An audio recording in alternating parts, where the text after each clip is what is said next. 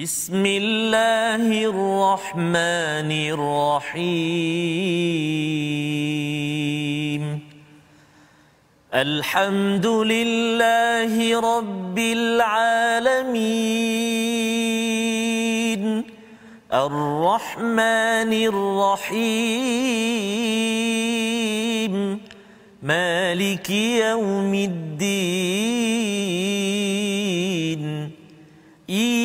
إياك نعبد وإياك نستعين. اهدنا الصراط المستقيم. صراط الذين أنعمت عليهم غير المغضوب عليهم ولا الضالين.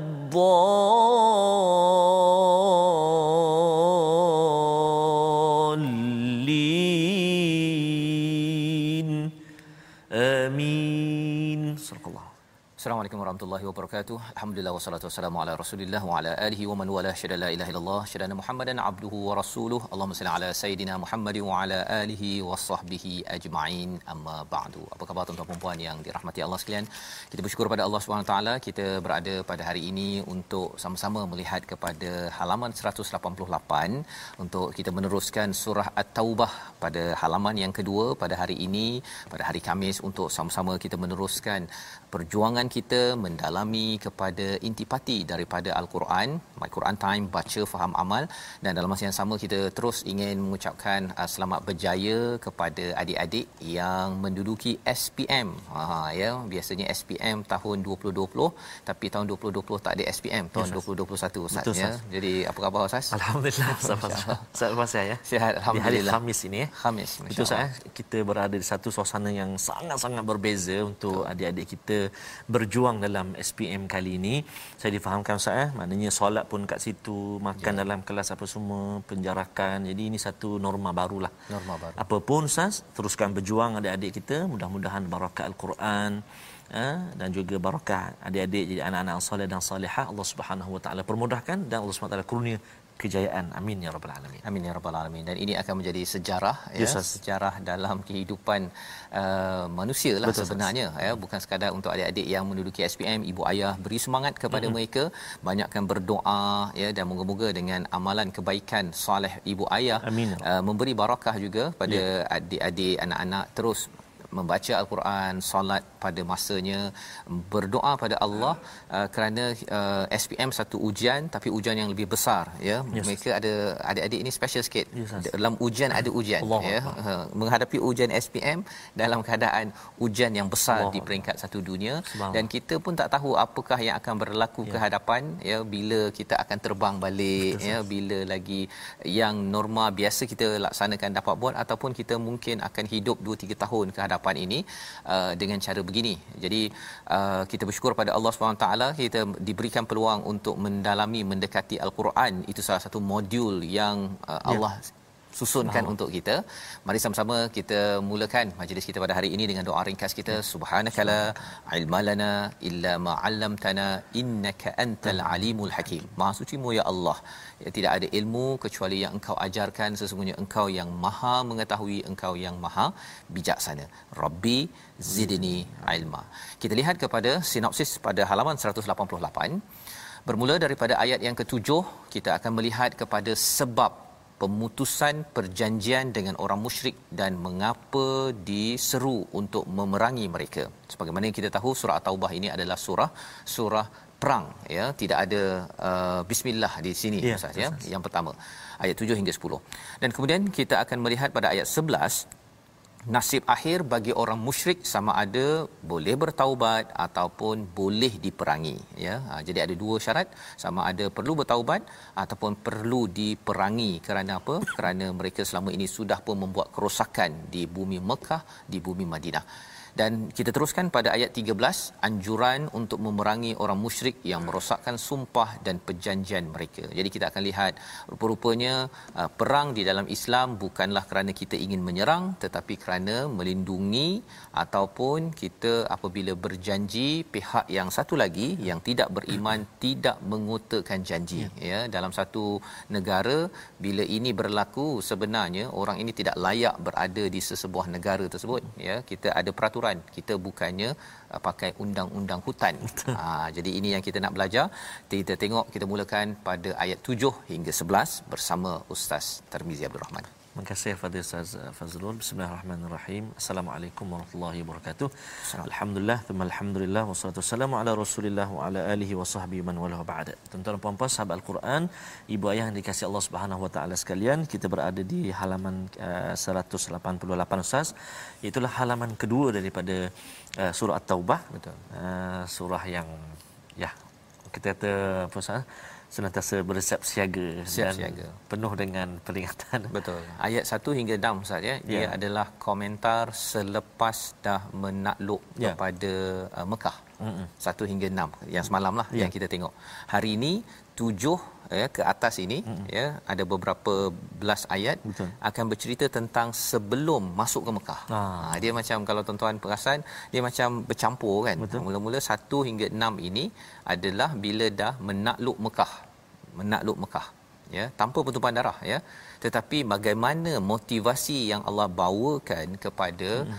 Uh, sahabat Ya. ya bila sebelum mereka masuk ke Mekah tersebut inilah bermula daripada ayat yang ketujuh hmm. ha, jadi itu sebabnya kita kena faham konteks dia uh, surah at-taubah ni dia agak uh, mencabar nak memahaminya ya pasal dia ada bila orang cakap tentang perang dia ada strategi ya, ya. kadang-kadang strategi ni kita kena susun nak sampaikan mana dulu hmm. kan? Ha, pasal bila kita bagi dulu menang dulu Ha-ha. padahal belum menang lagi pun. Kita baru nak proses nak pergi Ha-ha. menang kan? Itu adalah satu sebagai satu cara motivasi kalau nak bagi semangat kan? Dalam kehidupan kita tak cakap uh, sila buat persediaan sila. Tak kita cakap kita menang. Ha, kita menang tapi belum menang lagi. Baru nak pergi ke medan. Jadi Subhanallah. ini adalah gaya surah taubah yang amat menarik. So, jadi kita nak mulakan sekarang insyaallah. Kita nak uh, mulakan tuan-tuan ayat yang ke-7 sehingga ayat yang ke 11 11 eh? Sujud eh? sampai ayat yang ke-11 dan kita nak uh, mula uh, bacaan kita pada hari ini. Kita cuba tuan-tuan dan puan-puan jom baca sama-sama. Kita cuba dengan taranum Hijaz insya-Allah eh? Jom. A'udzu billahi minasy syaithanir rajim كيف يكون للمشركين عهد عند الله وعند رسوله إلا الذين عاهدتم؟ إلا الذين عاهدتم عند المسجد الحرام.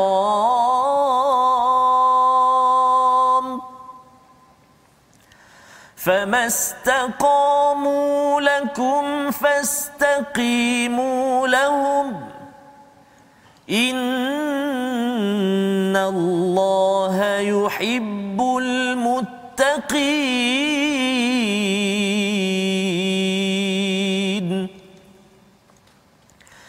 كيف وإن يظهروا عليكم لا يرقبوا فيكم إلا ولا ذمة يرضونكم بأفواههم وتأبى قلوبهم وأكثرهم فاسقون.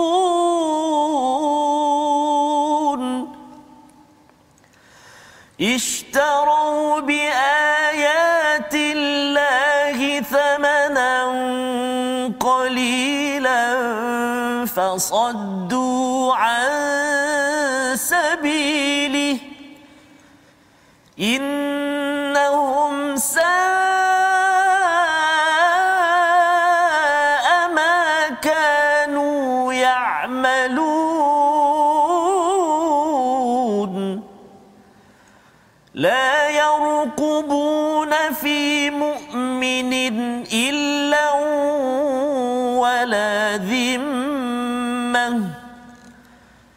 وأولئك هم المعتدون. فإن تابوا وأقاموا الصلاة وآتوا الزكاة فإخوانكم في الدين. ونفصل الآيات لقوم يعلمون.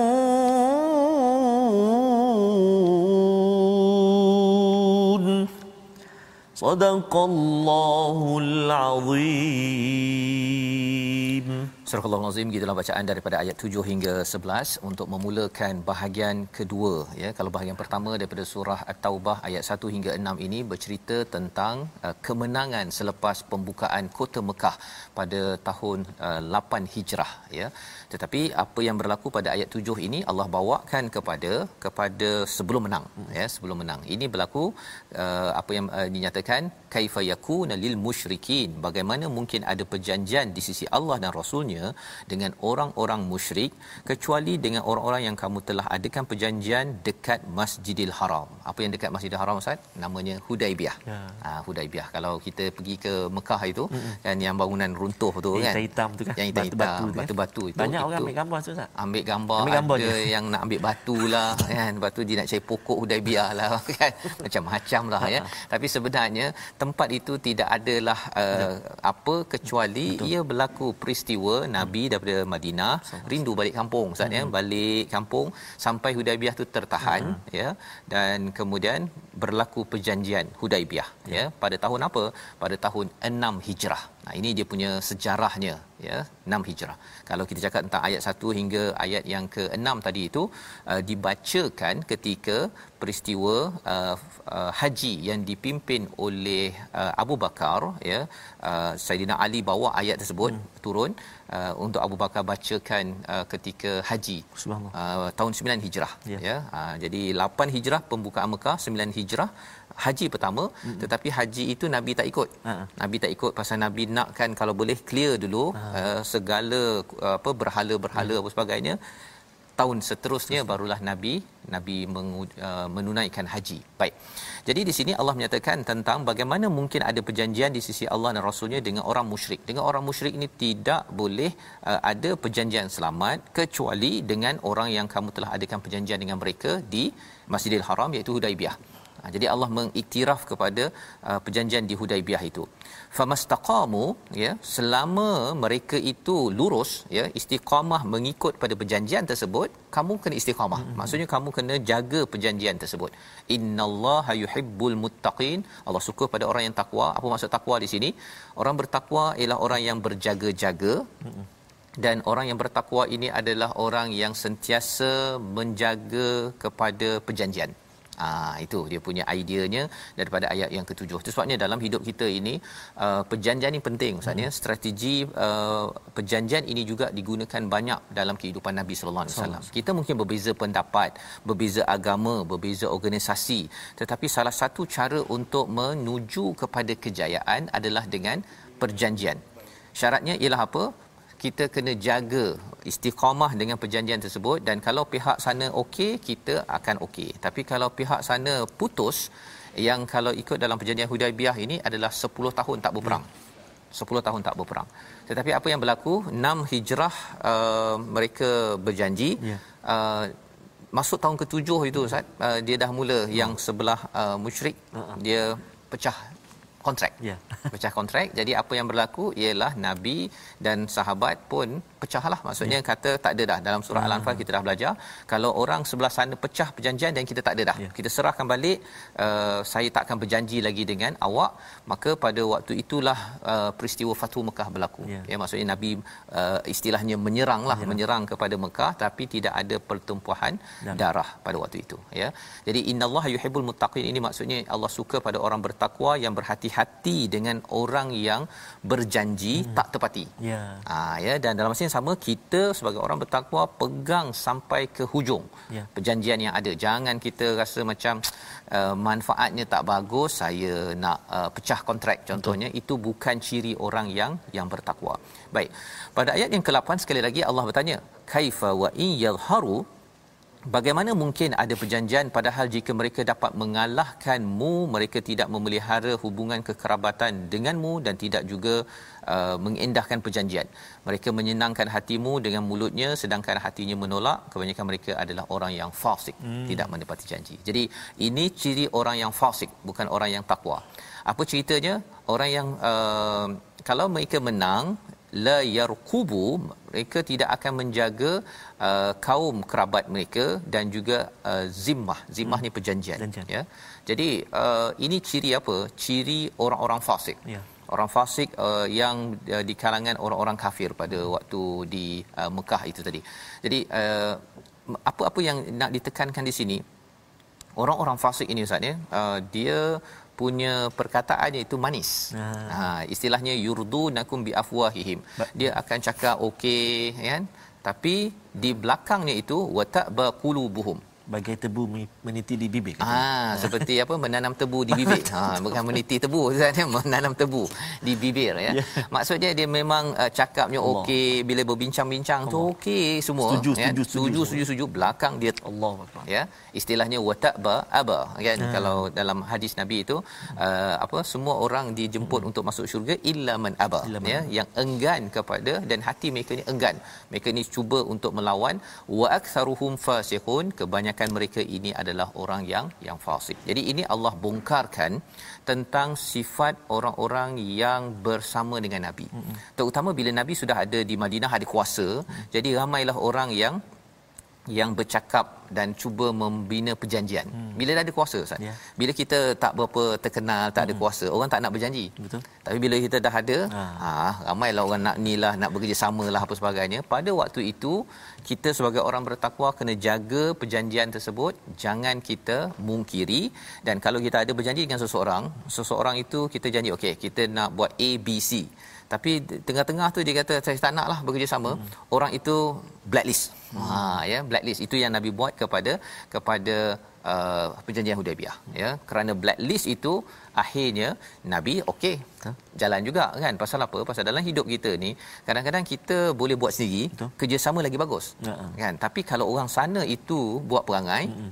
kita jalan sendiri. Betul. Ha, itu adalah perkara yang disampaikan pada ayat nombor 8 ayat nombor 9. Uh, ha, ayat nombor 9 ini mungkin kita nak baca sekali lagi Ustaz yes, ya untuk menjelaskan tambahan lagi tentang orang yang fasik yang kita harap kita tidak jadi di kalangan orang-orang begini.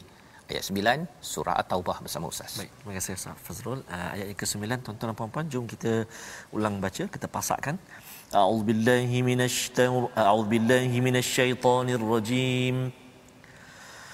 Ishtaru bi'an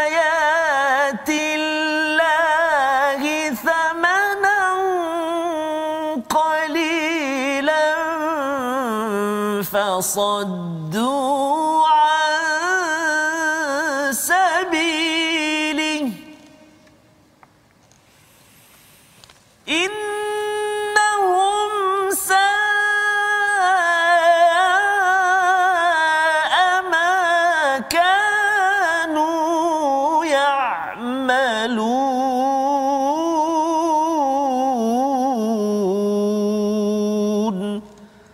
Sadaqallahul azim.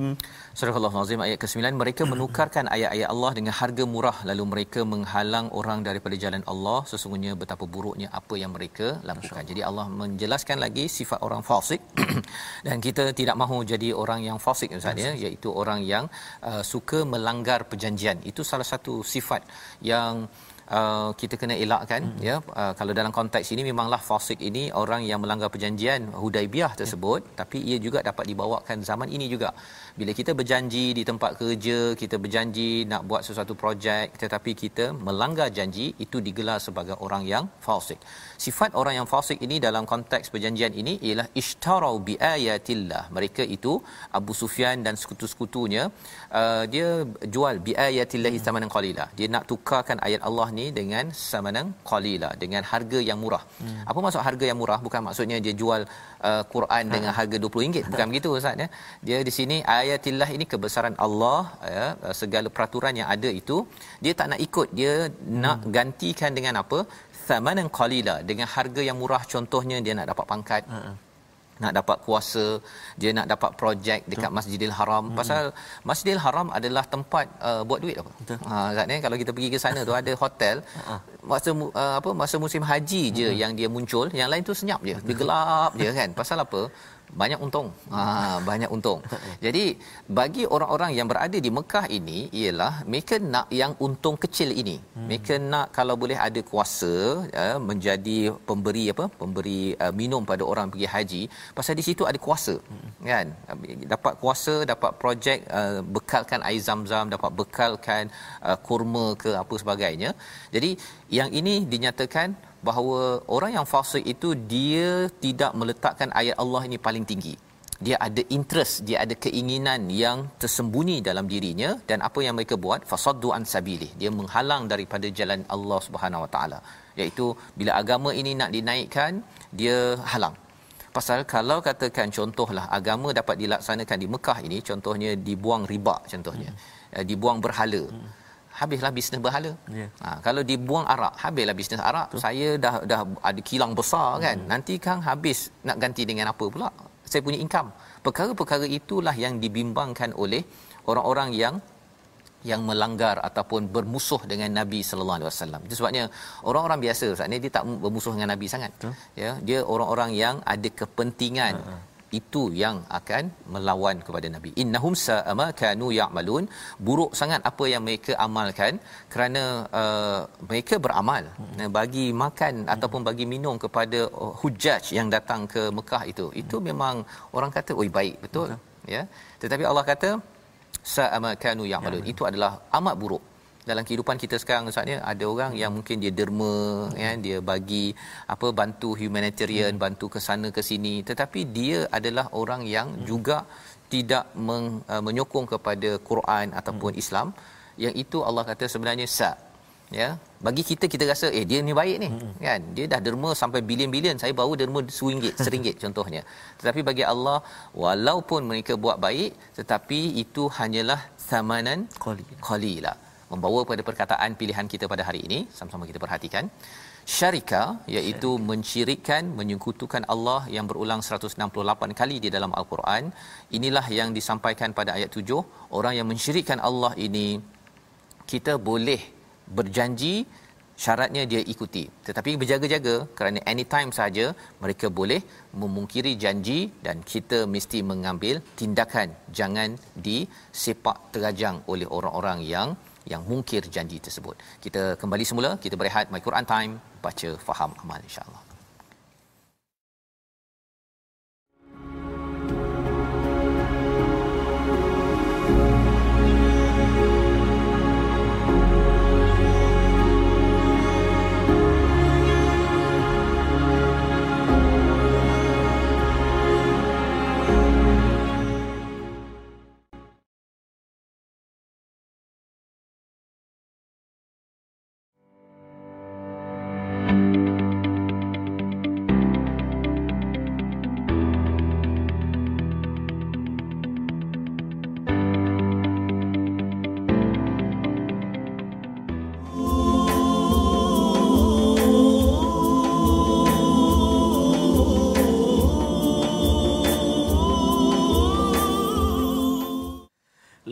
لبيك اللهم لبيك لبيك لا شريك لك لبيك إن الحمد والنعمة لك والملك لا شريك لك لبيك الله أكبر Azrul eh? Ya. Rindu kita. Selalu Untuk. setiap tahun kita dengar sahabat-sahabat kita dan kita sendiri pun kena merasai suasana bertalbiah talbiah tersebut. Mudah-mudahan lah tuan-tuan ya kita cerita pula pasal tadi Hudaybiyah dan sebagainya Betul. dan uh, Hudaybiyah merupakan salah satu tempat untuk para jemaah bermiqat eh? Miqat, yes. Pergi tengok uh, pergi ziarah dekat Hudaybiyah. Uh, tapi kalau pergi Hudaybiyah ni biasanya dia orang teruja apa Ustaz? Uh, mm-hmm. Nak pergi kat ladang unta. Oh, ladang unta. nak minum susu unta, ladang susu unta. unta. Subhanallah. Ha. Jadi mudah-mudahan Allah Subhanahu Wa Taala permudahkan kita mengangkat wabak ini, beri peluang lagi kepada kita untuk kita Ustaz menziarahi uh, apa nama ni Madinah, Makkah Mukarramah menunaikan fardu haji dan juga umrah mudah-mudahan ya. Insya-Allah taala tuan-tuan dan puan-puan sama-sama kita doa insya-Allah taala. Insya-Allah. Dia sebenarnya Ustaz ni bila dulu saya bawa uh, ada satu kumpulan yes, uh, jemaah untuk umrah ha. ni kan. Jadi hmm. bila sampai kat Hudaibiyah ni uh, ada orang yang dia ambil gambar, tak ha. apalah tak ada masalah okay. kan. Tapi lebih daripada itu semangat daripada semangat. Hudaibiyah itu hmm. sebenarnya. Ya dia bukan sekadar uh, gambar yang senyum-senyum ya. sahaja tapi di sebalik Hudaibiyah itu adalah air mata sebenarnya betul kan? Pasal apa? 400 km oh, lebih tu jalan betul eh sila Mati. patah balik. Barat tak ada apa-apa tak boleh nak. Tak boleh ya pada 6 hijrah. Tetapi kerana sahabat memang betul-betul ikut nabi betul, kan awalnya tak puas hati juga hmm. Umar apa sebagainya kan tetapi bila apa ikut nabi berkat daripada perkara tersebut ialah 8 hijrah saja hmm. Fatu Mekah. Ya, subhanallah. Malah sebenarnya konflik berlaku kat situ mm-hmm. ketika di Hudaibiyah itu uh, sampai Allah turunkan uh, surah Al-Fath. Al-Fath. Kan, surah Al-Fath itu kalau di Hudaibiyah tu memang kena dibaca bukanlah wajib baca yeah. kan tapi tadabbur, ambil pelajaran mm-hmm. ya ha, untuk apa agar uh, bila tuan-tuan uh, sampai ke Hudaibiyah ataupun miqat di di Hudaibiyah nantilah ustaz ya kita yes. dapat di peluang lagi ke umrah nanti bila dah dibuka nanti tuan-tuan jomlah kita baca balik ayat ini kita tahu oh rupanya Hudaibiyah itu adalah salah satu daripada poin penting kemenangan. Ya, kemenangan. Ha, kan. Tapi nak dapat kemenangan waktu itu konflik berlaku. Sahabat hmm. pun hmm. siap tanya Nabi, Nabi mengapa Rasulullah itu dipotong kan tinggal Muhammad bin Abdullah ha, sahaja. Nah, sahabat uh, kerana dah semangat dah ni hmm. kan. Kita dah daripada Madinah Betul. kita boleh je nak hmm. serang kan. Tapi Nabi kata kan subhanallah boleh. Jadi bagaimana ketaatan kepada seorang ketua dan dalam masa yang sama ketua juga menyantuni orang bawah penting juga tu kan itulah hudaibiyah di mana kita dapat uh, apa miqat di situ ya. dan harapnya bila kita baca ayat ini tadi kita jelas oh rupanya hudaibiyah ini ada semangat yang besar betul untuk sah. kita Ustaz. Ya. Betul Ustaz masya-Allah. Ha. Betul Ustaz dalam suasana apa hati tu meronta-ronta untuk masuk ke Mekah tiba-tiba tak boleh. Oh Allah tak Macam boleh. Macam kita sekarang lah kita nak nak pergi oh, ke Mekah kan. Allah ha. tahan kita dulu ada sesuatu yang special selepas ini. Mudah-mudahan tuan-tuan nanti kita sampai dekat Hudaybiyah nanti kita minta Ustaz Fazrul uh, cerita balik ataupun kita saya baca atau kami baca ya. Ustaz Fazrul cerita balik masa masa dekat Hudaybiyah. Bila dia, dia boleh sampai kita menangis sebenarnya sampai ke situ.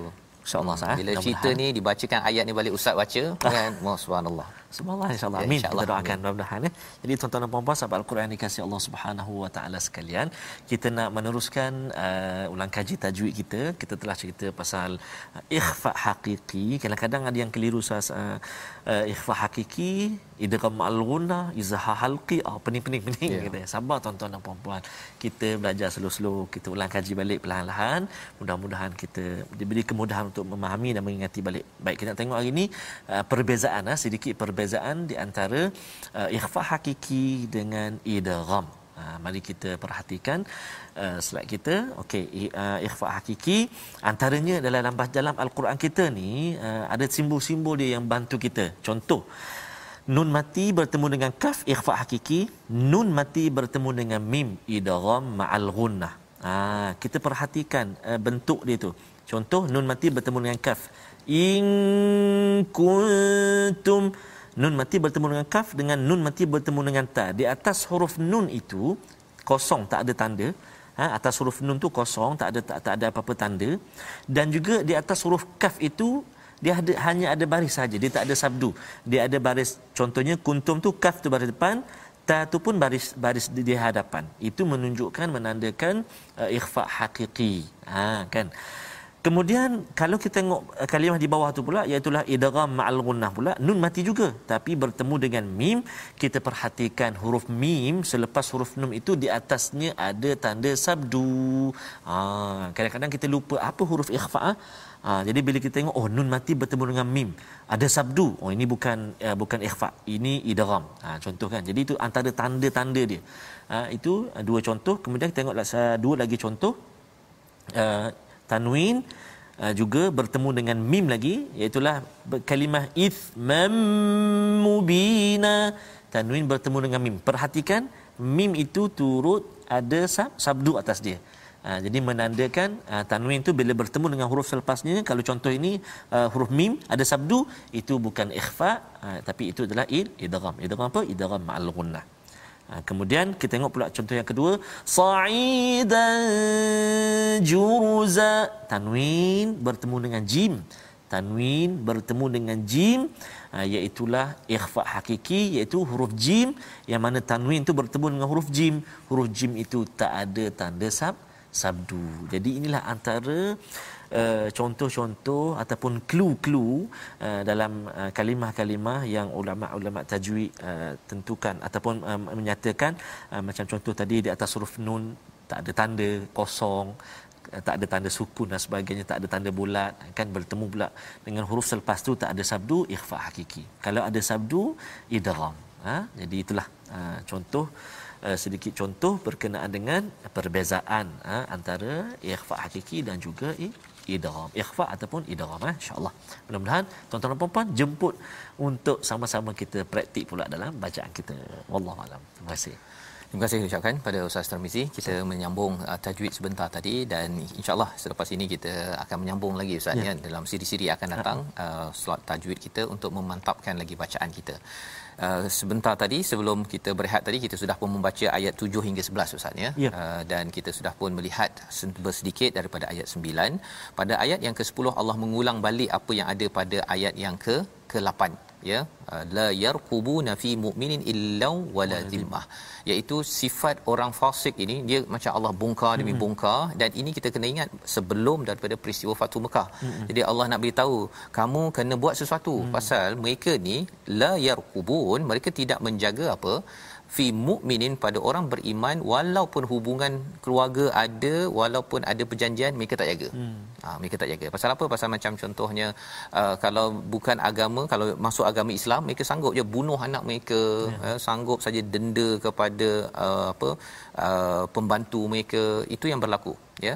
Dan juga uh, zimmah kalau ada perjanjian pun mereka akan la yarqubun juga. Mereka tidak memerhatikan secara saksama maka Allah kata wa ulaika humul muqtadun mereka itulah yang melampau melampau batas.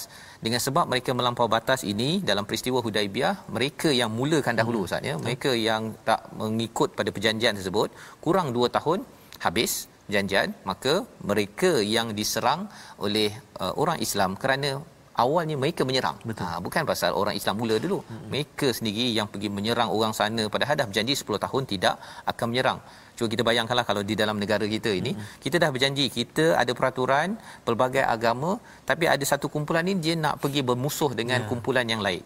Sudah tentu orang ini bahaya kepada negara. hmm Dan ini yang Nabi buat di mana Nabi me mengenepikan orang-orang yang membuat masalah. Yang lain okey, yang bukan Islam tapi tak buat masalah ini tidak di, dikenakan apa-apa. Terus dalam keadaan aman. Jadi Islam ingin membuang kanser-kanser yang ada di dalam sesebuah masyarakat tetapi kalau mereka bertaubat hmm. ha ayat 11 ni ya, ya nak ceritanya adalah umat Islam ya adalah umat yang berperanan begini. Fa intabu wa aqamus solah jika mereka bertaubat apa tanda mereka bertaubat? Mendirikan solat hmm. dan juga menunaikan zakat. Fa ikhwanukum fid din. Mereka itu adalah saudara kepada dalam agama. Ya. ha, jadi kalau dah dia taubat kadang-kadang jadi taubat Ustaz. Tapi bila cakap apa tanda awak taubat solat tak? Tak solat. Zakat? Tak nak. Ah ha, itu tak taubat. Ya mesti ada dua tanda. Dan ini dibincangkan oleh ulama hmm. dalam Islam kalau orang itu dia ingin kembali pada Allah hmm. dia mesti solat dia mesti bayar zakat. Betul. kalau dia uh, awak nak bertaubat nak bertaubat. Hmm. solat tak? Um, malas lah. Sebenarnya ada masalah sikit pada ya. orang tersebut ya uh, itu bukan taubat yang sebenar-benar. Itu bukan taubat nasuha taubat yang diterima. Itu mungkin taubat apa ustaz? Taubat. Ha taubat ya. Jadi aqamu solah hubungan dengan Allah dan wa atau zakah itu maksudnya ialah hubungan dengan manusia. Dia akan berbuat baik berbanding yang sebelum ini. Suka memungkiri janji suka menyusahkan orang. Tapi kali ini kerana sudah bertaubat dalam sebuah negara yang dipimpin oleh Islam dia akan sentiasa memberi manfaat kepada orang di sekelilingnya. Itu kesan zakat dan di situ hujung itu Allah kata wa nufassilul ayati liqaumi ya'malun. Kami jelaskan ayat-ayat ini kepada kaum yang ingin mengetahui. Nak tahu apa? Nak tahu bagaimana ciri umat Islam ataupun umat yang uh, yang beriman pada Allah. Yeah orang yang beriman bila ada ilmu dia tidak ikut emosi. Hmm. Ha, apa maksud tak tak ikut emosi? Hmm. Orang buat silap. Kata contoh Abu Sufyan berapa puluh tahun lawan Nabi dekat Mekah itu, ya bila Nabi kat Madinah pun dia lawan Badar Abu Sufyan yang ketuai tapi bila Abu Sufyan uh, akhirnya dalam masa 4 bulan kan diberikan masa 4 bulan untuk mereka bertaubat ke tidak hmm. kalau tidak mereka kena get out daripada yeah. Mekah Abu Sufyan masuk Islam subhanallah masuk Islam ketika Fatuh Mekah tersebut. Jadi uh, nak ceritanya apa? Untuk orang yang berilmu bila dia nampak perkara ni oh sebenarnya Islam bukan agama paksa orang masuk Islam Betul. bukan agama serang orang hmm. tetapi agama yang menyerang kalau diserang ya ya agama yang beri peluang tetapi kalau dah beri peluang pun tak nak then maksudnya hmm sila ambil Betul. cari tempat lain. Ha, jangan duduk di tempat yang menyusahkan hmm. rakyat di sekitar situ. Pasal bila mungkin janji ni macam-macam perangai Betul. dibuat. Hmm. Mereka apa nak riba hmm. ya, mereka nak apa lagi nak menekan pada orang miskin, hmm. nak kaya sekaya-kaya rasuah dan sebagainya. Ini yang di diselar di dalam di dalam Islam.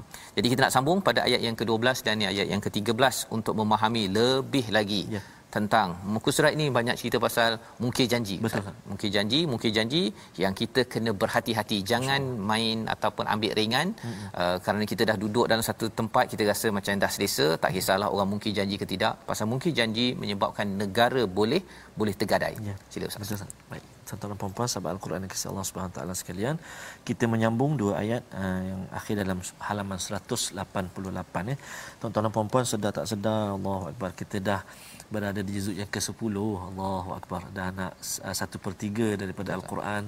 Kalau tuan-tuan yang memang setiap hari mengikuti uh, membaca kita dah baca tuan-tuan dan puan 188 muka surat dah nak masuk juzuk yang ke nak habis uh, juzuk yang ke-10 ni sebuah tahniahlah ya tuan-tuan dan puan-puan teruskan semangat.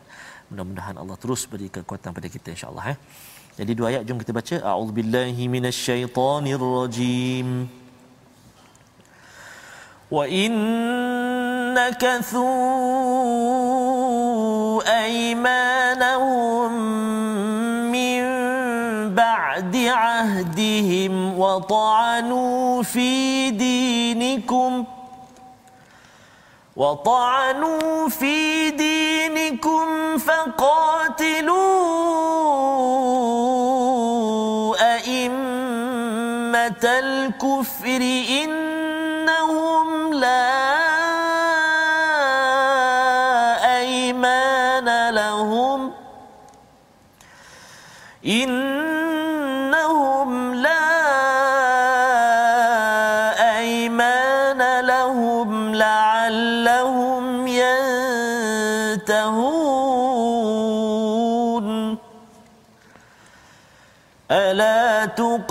تقاتلون قوما نكثوا أيمانهم وهموا بإخراج الرسول وهموا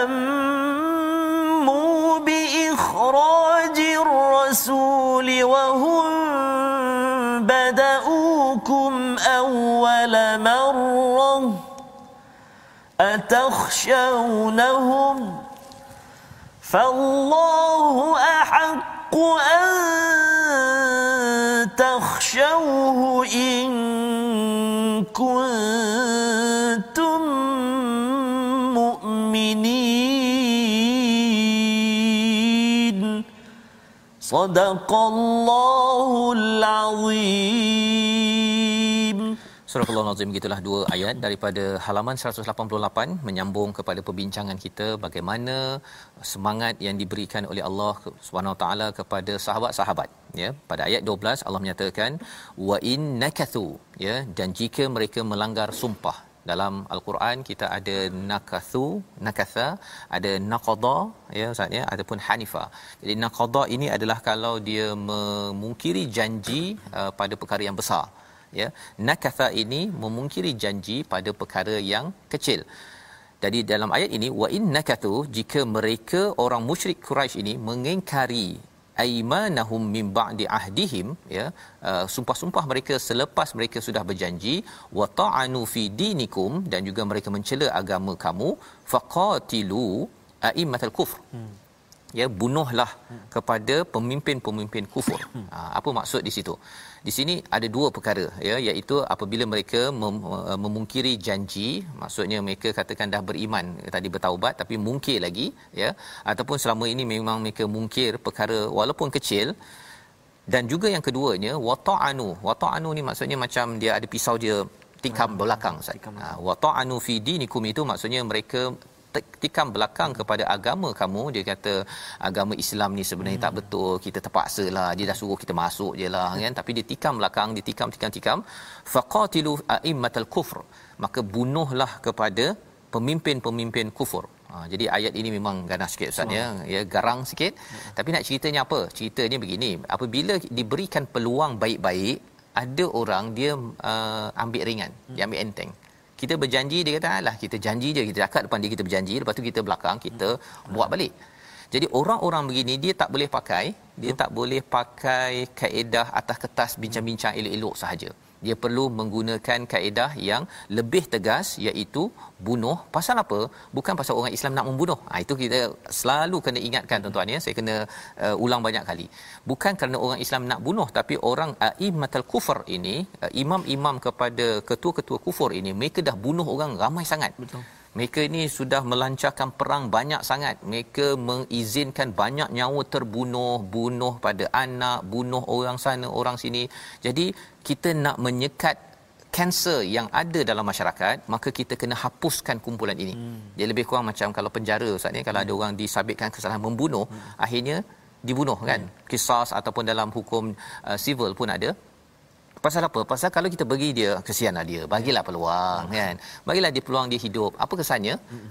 Lebih ramai lagi dalam masyarakat dalam negara ini orang yang akan dibunuh oleh orang tersebut ya ha, jadi ini adalah panduan innahum la aymana lahum la'allahum yantahun. Ya mengapa buat sampai tahap begini?